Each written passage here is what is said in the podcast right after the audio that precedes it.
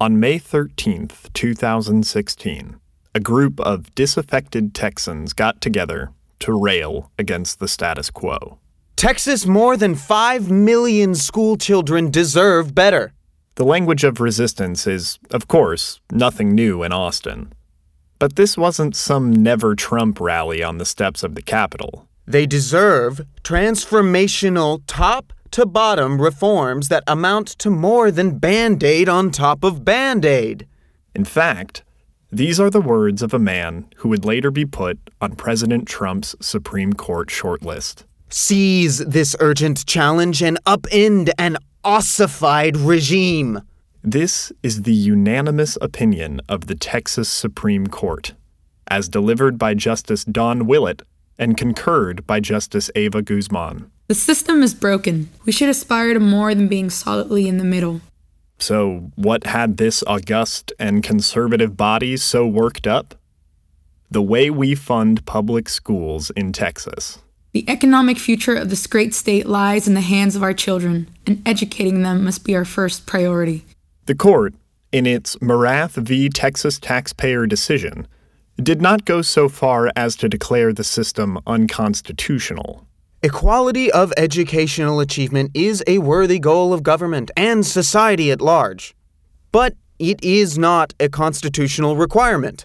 But these statements acknowledge that equality of educational achievement is not currently being provided and implore state lawmakers to take action. Good enough now does not mean that the system is good or that it will continue to be enough. So, why, when the system is so bad it's got Justice Willett reaching for the thesaurus, Recondite. Daedalian. did the Texas Supreme Court not simply force the legislature to act with a court order? Our judicial responsibility is not to issue edicts from on high in hopes of increasing educational outputs. Simply put, that tactic has been tried. A lot. For the seventh time since the late 1980s, we are called upon to assess the Texas school finance system. And in fact, one reason our school finance system has become so. What's the word?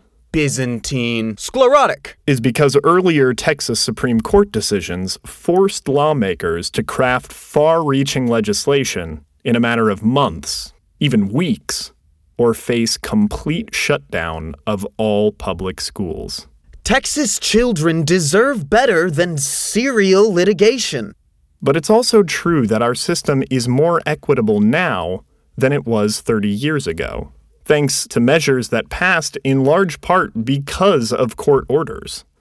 As Justice Guzman recognized, we have not achieved true equity, and we're in danger of backsliding. Shortfalls in both resources and performance persist in innumerable respects, and a perilously large number of students is in danger of falling further behind. Our legislature can and should continue to strive for a better system for all Texas students.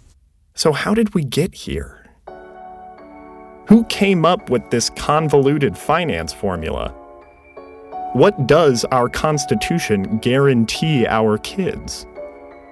How do we determine what is truly adequate for education? And why is it that we use property taxes to pay for it? We have to answer these questions if we want to move forward. We have to know our history if we want to avoid repeating it. We have to go back. Way back. 180 years.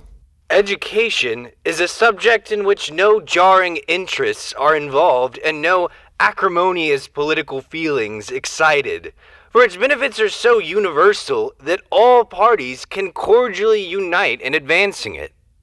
If only it were that simple.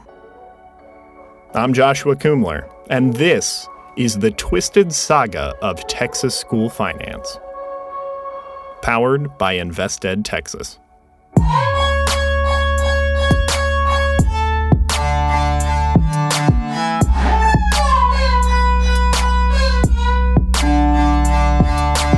Part 1 1838. Why do we pay for schools with local property taxes? How shall we protect our rights if we do not comprehend them? can we comprehend them unless we acquire a knowledge of the past and present condition of things. This is Mirabeau B. Lamar, the poet president of the Republic of Texas. In his first address to the Congress of the new nation, he argued for the creation of a system of public schools.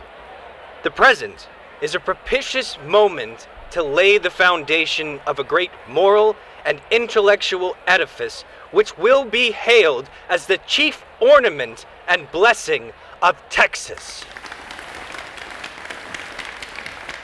Lamar was a powerful public speaker. He was not, however, a particularly good president. His lofty vision was not aligned with the reality of the Republic, which had an empty treasury and mounting debts after barely winning a war of independence from Mexico. A liberal endowment can now be effected without the expenditure of a single dollar. Lamar's cost saving solution? Use the only thing Texas had in abundance land, and sell it as soon as possible. Defer it, and the uneducated youths of Texas will constitute the living monuments of our neglect and remissness. But the very fact that land was so abundant meant it wasn't worth very much. What little money was made from sales and leases was hardly enough to affect a statewide system. So in 1856, state leaders took their meager school fund and invested it. At the time, the biggest and seemingly safest investment opportunity was in the burgeoning railroad industry. This policy had the dual benefits of raising funds while also encouraging economic development. There was just one problem the Civil War. Construction halted, the railroad companies defaulted on their loans, and what little was left was diverted to the war effort. Over 30 years after President Lamar set his grandiose goals, there still was not a single free public school in the state, leading the U.S. Commissioner of Education to report that Texas is the darkest field, educationally, in the country and it was about to get darker. In 1869, Republican Edmund J. Davis was narrowly elected governor and began the period known as Radical Reconstruction in the state. His radical ideas consisted of free education for every child to be administered by certified teachers and paid for by a statewide property tax. In response, newly built schoolhouses were burned to the ground. Teachers, daring to instruct black students, or even express support for Republican politicians, were ostracized. The Ku Klux Klan fielded candidates for state office. If you have no government, it will cost you nothing. Governor Davis in 1871, attempting to appeal to reason. If you have public schools and law and order, you must pay for it. You must be taxed if you have all the incidentals of a government, and sensible men will not complain. Our taxes are less than any other state. You must give the executive some means to enforce the law, or you had better abolish them. The Democratic Party called Davis's bluff, not only replacing him in the state house, but rewriting the state constitution to severely limit the power of the executive branch and place strict limits on how funds can be appropriated for public schools. Our state still operates under this constitution. It is the document upon which the Morath case was decided. Aiming to get rid of the statewide property tax, the new government returned to an old idea for school funding selling public land. But just like 40 years prior, land values still couldn't cover the costs. So in 1879, former secessionist and then Governor Oran M. Roberts simply vetoed the public school appropriation rather than raise any additional state revenues. But for a new generation of Texans, the choice between no schools or new taxes was harder to make. Despite their strong repudiation of Reconstruction rule, they had now experienced, for the first time, a universal free public school system. And they didn't want to see it go away. It is cheaper to educate the ignorant than to reform the vicious. Schools afford safer protection than sheriffs, standing armies, and penitentiaries. It is cheaper to build schoolhouses than it is to build gallows. These are the campaign slogans for an amendment to the Texas Constitution, the first ever, that would allow school districts to levy local property taxes for the benefit of their schools. Voters approved the measure in 1881, and their choice allowed schools to stay open in the face of Governor Roberts' intransigence. It was a stopgap, meant to make up for a failure in leadership that has been enshrined in state practice ever since. It sowed the seeds of remarkable inequity, giving urban areas with more taxable property distinct advantages over rural communities. It was an accident of history, the first of a series of band aids. And it only got more complicated from there.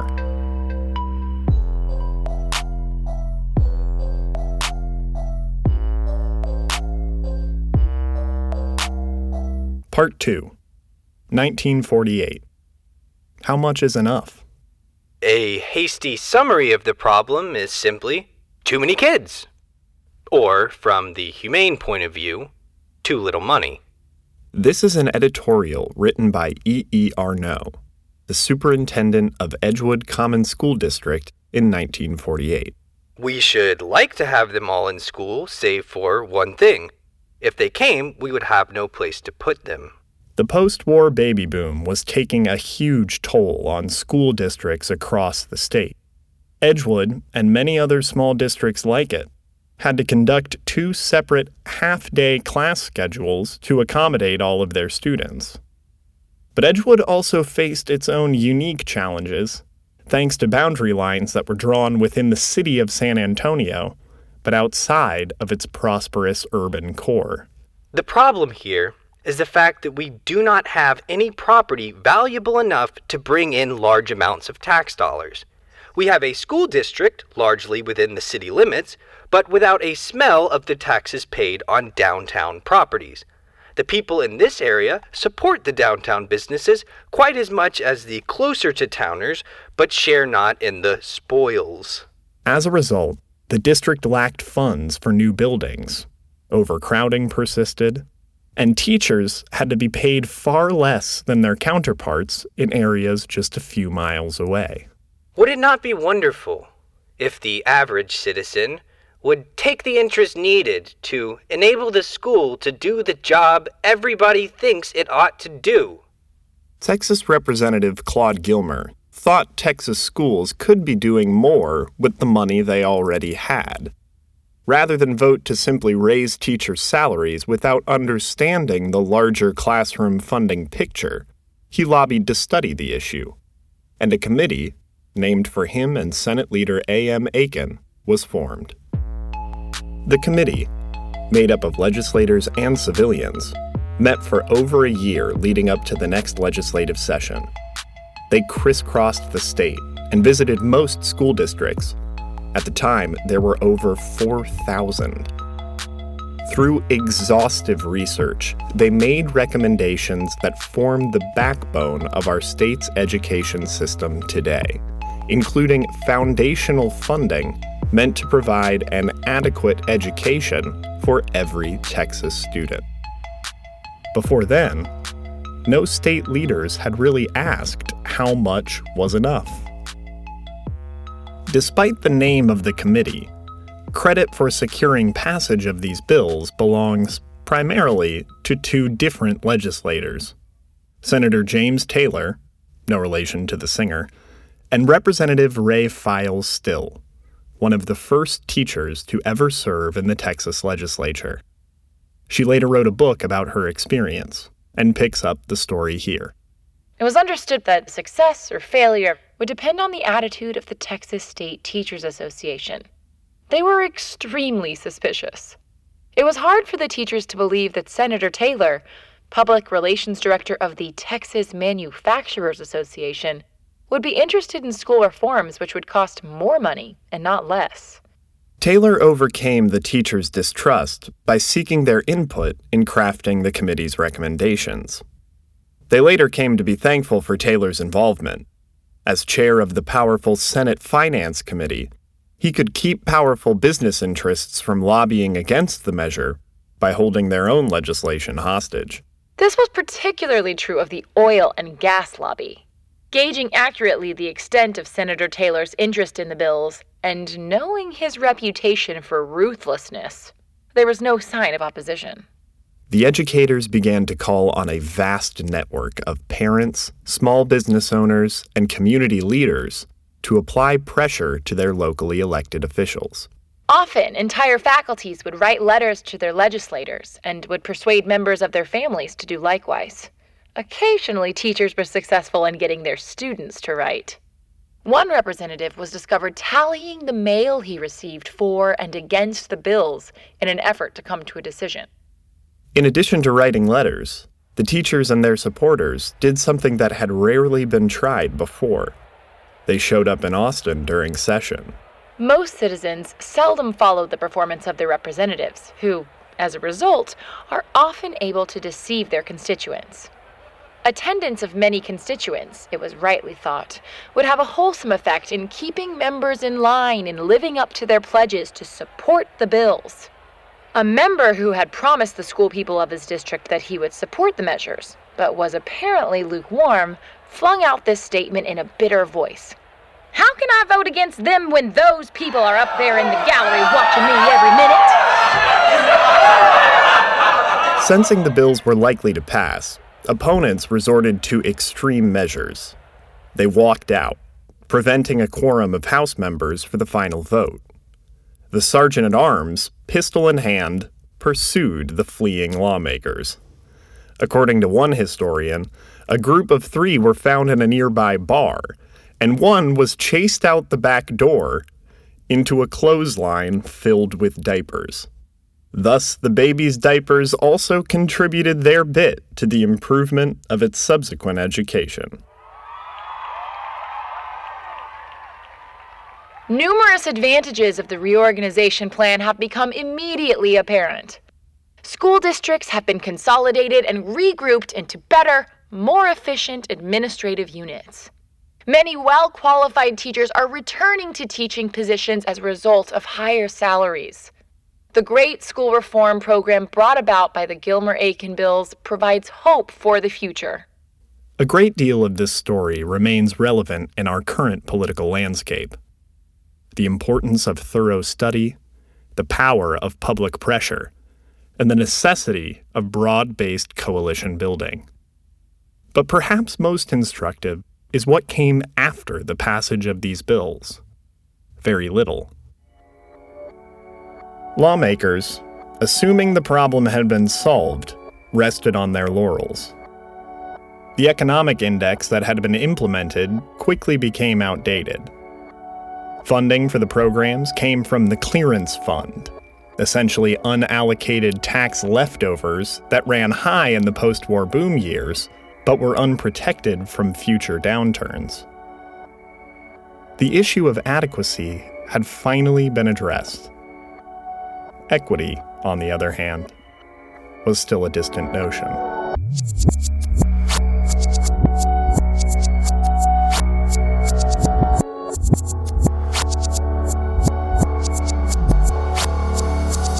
Part 3 1968 What do we promise every child? This is News 4 San Antonio at 10.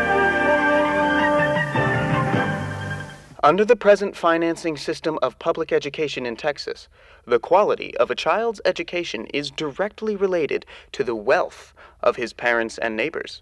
This is a news editorial from WOAI TV, San Antonio, from December 23, 1971. A suit has been filed here in the federal court to ascertain the constitutionality of the present financing system. The court will decide the merits of this case, but the moral question must still be answered by us all. Rodriguez v. San Antonio was filed on behalf of parents and students in the Edgewood School District.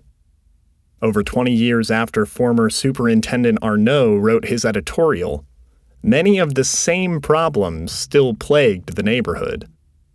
In spite of the Gilmer-Aikin laws, nearly half of the district's teachers were not certified and were instead working on emergency waivers.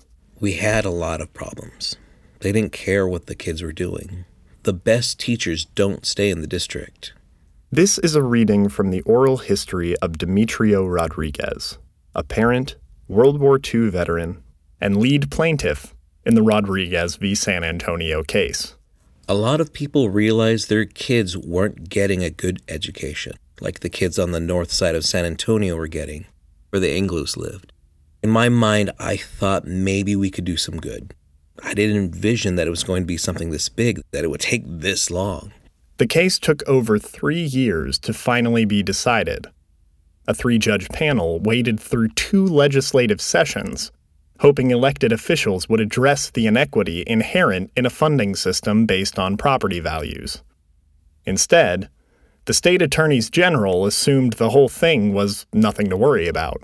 The assistant AG, who was not too astute a lawyer, accused us all of being communist, literally communist, because we felt that a child's education should not be a function of the wealth of the school district in which they resided. This is Mark Yudof, an attorney on the Rodriguez case, who later became chancellor of the University of Texas, but not before he almost lost his job as a law professor for taking the case. That may be the only chancellor in the history of UT who was reprimanded by the Board of Regents.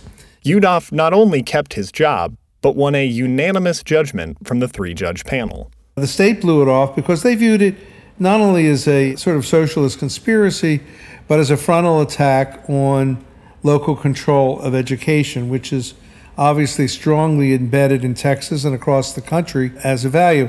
Well, my feeling was there were ways to treat low income kids, uh, or, or at least kids living in poverty poor districts, fairly, and not to give up local control. We also thought that it was hollow to speak of local control when you have a district that's raising very few dollars because its tax base is so low. To speak of them as having local control in the same sense as an affluent district, it, it's not real. I mean, it is simply not real. The state appealed the decision to the United States Supreme Court, but its own defendant, the San Antonio Independent School District, wrote a brief in favor of the lower court's judgment because it too was suffering from an inequitable system. I was trying to make the case that these kids, they don't choose to be where they are, they're not responsible. Children don't choose to be rich or poor. Children generally don't choose where their parents are going to live and where they're going to pay taxes and so forth. We couldn't quite get there because at the end of the day, Powell felt that this was a threat to local control of education. Yudof refers to U.S. Supreme Court Justice Lewis Powell, the deciding vote in the 5 4 ruling and author of the opinion. Powell, a former school board member in Richmond, Virginia, was deeply concerned about local control, which Yudof had tried to argue would have been increased, not limited. We talked about district power equalizing, giving districts the equal capacity to make decisions. And I think that could have been done. Power equalizing is an inordinately epic name for an arcane tax policy, but it almost changed the course of history. Twice. So I'm going to do my best to explain it.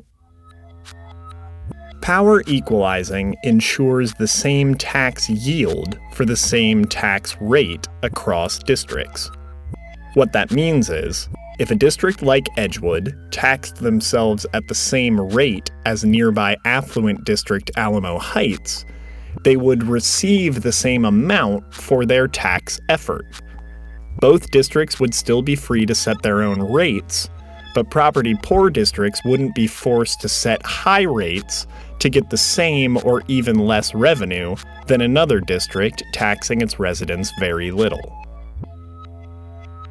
Power equalizing actually improves local control. But Justice Powell misunderstood what it meant. In his notes on the oral argument, Powell wrote Power equalizing may be unconstitutional, the input for education of some children being dependent in part on what taxpayers of other districts are willing to pay.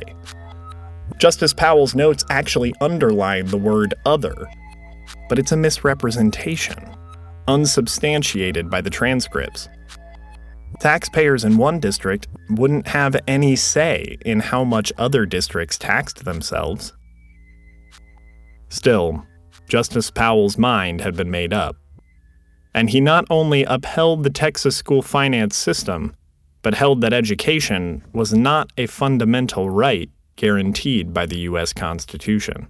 This idea of the Supreme Court picking out new fundamental rights, whether it's voting or housing or education or whatever, that era was coming to an end. I was deeply bitter and disappointed, and I did think it was all over.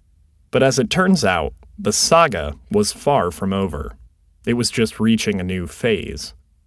While the Supreme Court's decision ruled out arguments based on the U.S. Constitution, it opened the door for challenges in state Supreme Courts, where constitutions had specific provisions regarding education. It was peculiar. I would actually have reporters call and say, We wanted to talk to you about your big win in the Rodriguez case, and I would say, I lost the case. And they would say, No, you didn't. You won the case. And I would say, You know, I, of all people, should know. So sometimes there's an idea, if you're looking at the history of ideas, that comes to fruition. And even though the Supreme Court had denied relief in the case, it seemed to have a life. One of the places this idea continued to have a life was in Texas, thanks in large part to Demetrio Rodriguez.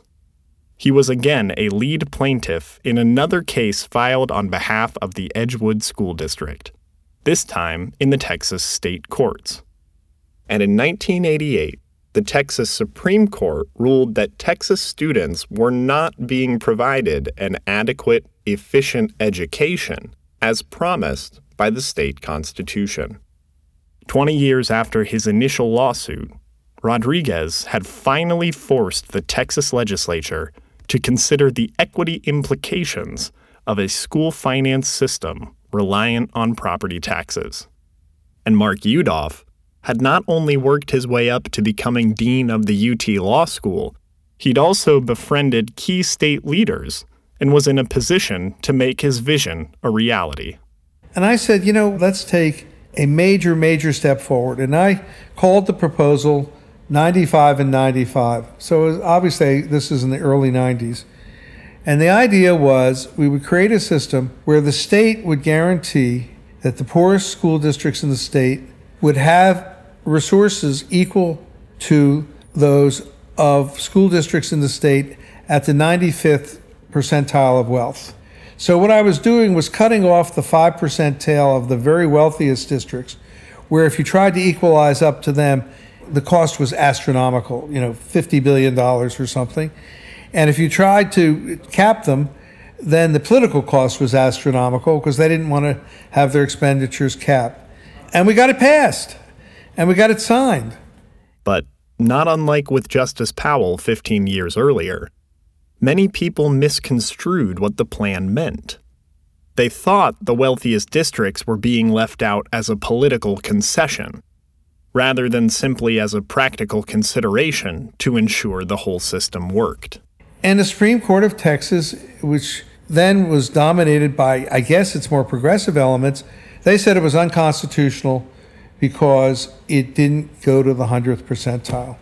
And I thought, I'm out of this business. I mean, in the real world, this is as good as it's going to get. 95% of justice is better than 0% of justice, in my view, by a considerable margin. I think that was a, great lost opportunity when people get too dogmatic, too ideological, and, you know, that old saying about the uh, perfect being the enemy of the good. There would be no 95 in 95. And that meant Governor Ann Richards needed a new plan by the end of 91. So she fought for the creation of county education districts, large taxing entities that encompassed multiple school districts. But this too was found unconstitutional by the Texas Supreme Court under the Constitution's ban on a statewide property tax. So she fought for the passage of a constitutional amendment to allow for the system. It was rejected by Texas voters. The Texas legislature, at this point, had one month between the failure of the vote and the court ordered deadline to find a solution, or all Texas public schools would be shut down. So they passed a system unlikely to have been successful in any other scenario, and in fact, begins to resemble the creeping socialism and loss of local control Justice Powell was so worried about to begin with. Districts would be capped to a certain spending level, and taxes raised over that amount would be recaptured and sent to poorer districts. In principle, I'm not opposed to what has been called pejoratively the Robin Hood plan, but I always thought it was volatile to have the district raise the taxes in their district get the money and then have the state put the grabs on it afterwards. It's so crude a form of redistribution that inevitably it leads to grave political problems. This is the system we still operate under today. And it has done a great deal for increasing equity across school districts in the state. But it also has created a situation in which, not unlike the 1800s, we are increasingly over reliant on the value of land for the funding of our public schools and unprepared for what a downturn in the market might do. It's much better to just have a statewide tax which you distribute on some basis that puts more money into poor school districts or low income kids. The best thing to do is to have far more substantial state funding than at present. The lower the state share of education expenses is, the more inequities you're going to have. The higher the proportion of state contribution, the more likely you can iron it out by formulas at the state level that are fair. Mark Yudof is a legal and educational expert whose ideas were misinterpreted and disregarded by two different courts that had drifted too far into partisanship, one to the right and the other to the left. Talking with him is enlightening. It's also more than a little depressing. I hate to say it, but I, I, don't see a change. I see this happening over and over and over again. Debate's still going on about how much dollars matter and how the dollars are deployed. That merely spending more money is not going to improve educational outcomes if the money's not spent wisely. Well, I would have thought that's obvious. And I would also think if money doesn't matter, then the affluent districts would have no trouble giving it up. It's hard to make progress. The arguments are repetitive. I saw, to be honest, a certain moral dimension to making sure that poor kids and poor districts received a fair shake. It was just that simple. And the truth is, we are not that strong in understanding how poor kids learn and how we improve their experience. We have lots of good programs and we have lots of gifted educators, but every time we try to scale up, something seems to go wrong. There are still some moral imperatives, but we should not delude ourselves that these complex human services are going to be simple to figure out. It's just not proven to be the case. Given the circumstances, Professor Yudof's fatalism on the subject is understandable. But when we take the long view of Texas history, there is a great deal that can give us hope. The fact is, every time these issues have been faced, solutions have been found, and they've been the result of Texas citizens, from Edgewood parents to teachers' associations to the voters of the very first constitutional amendment. Right now, the Texas Commission on Public School Finance, an entity very similar to the Gilmer Aikin Committee before it, is preparing its final recommendations for the upcoming legislative session. We have the opportunity to use this moment to make history by staying informed, finding common ground across political parties, and making our voices heard. There's always hope. Just listen to Demetrio Rodriguez. We still have a lot of obstacles thrown in front of us. Not only the blacks and Mexican Americans, but a lot of the poor people are being put out on the back burner, where nobody wants to think about it or do something about it. If you don't educate your citizens, something's going to happen. It's not going to help this country. We're doing harm to this country by not having equal education. We have a lot of problems. I think they can be solved, but it will take years to do it. I guess I'm going to die and not get to see this thing resolve, these problems that we have. But one of these days we're going to solve it. Maybe it will be another 50 years. I think it's going to get better. I know it's going to be better. Mr. Rodriguez passed away in 2013. This year marks the 50th anniversary of his original lawsuit.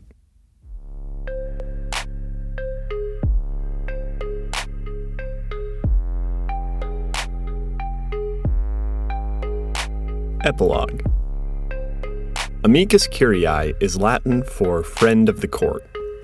In a court case, someone who is neither the defendant or plaintiff but is interested in the outcome may file an amicus curiae brief arguing for the judge to rule a certain way.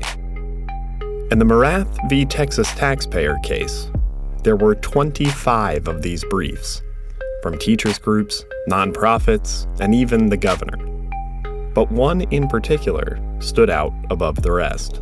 This case about public schools sorely lacks the input of public school students. Houston ISD students Zakir Tamiz and Amy Fan filed a brief arguing for the Texas Supreme Court to find the school finance system unconstitutional. We are a voice for the 5 million Texan children who remain unheard. The court did not do so because they felt it should remain the duty of the legislature but the court's argument for legislative action contained many echoes and at least one glowing citation of the points made by these brilliant students. We urge the court to consider our voices. The stakes are simply too high. So while these words from their brief are addressed to judges, it is perhaps more appropriate, given the ruling, to read them as an appeal to our legislators.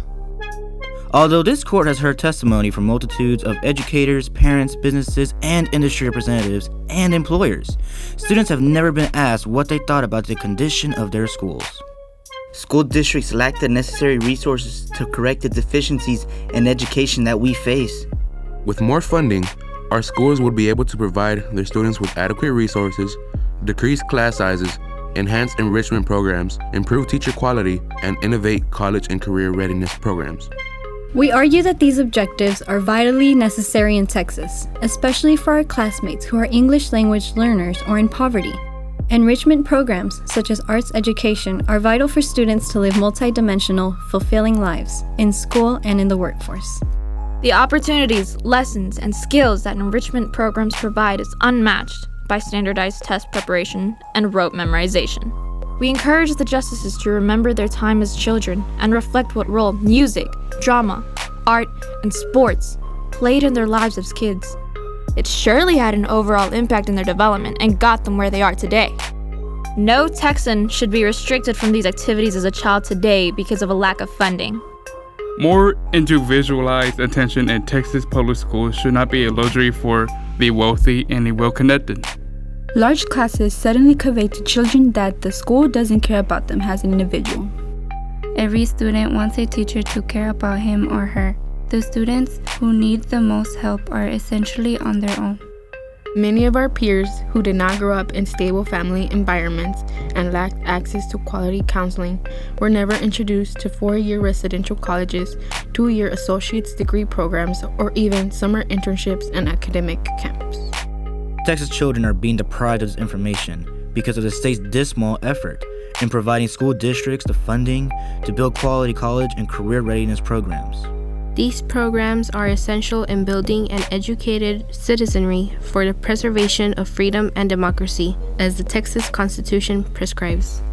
Teachers are the foundation of education. It is imperative that Texas recruits talented and highly effective teachers. With increased funding, school districts can encourage proper certification that will help teachers perform their best and raise base teacher salaries, in addition to merit pay incentives that will help recruit the best and brightest teachers. As students, we have seen firsthand the programs that can help us succeed. We know what works, we know it will help, and we know it is needed. Our politicians, however, have yet to act. Paying for students while they're in schools is smarter than paying when they're on the streets. Educating our citizenry is vital to protecting our democracy. Leveling the playing field is our moral obligation to create a society where everyone has a chance to succeed.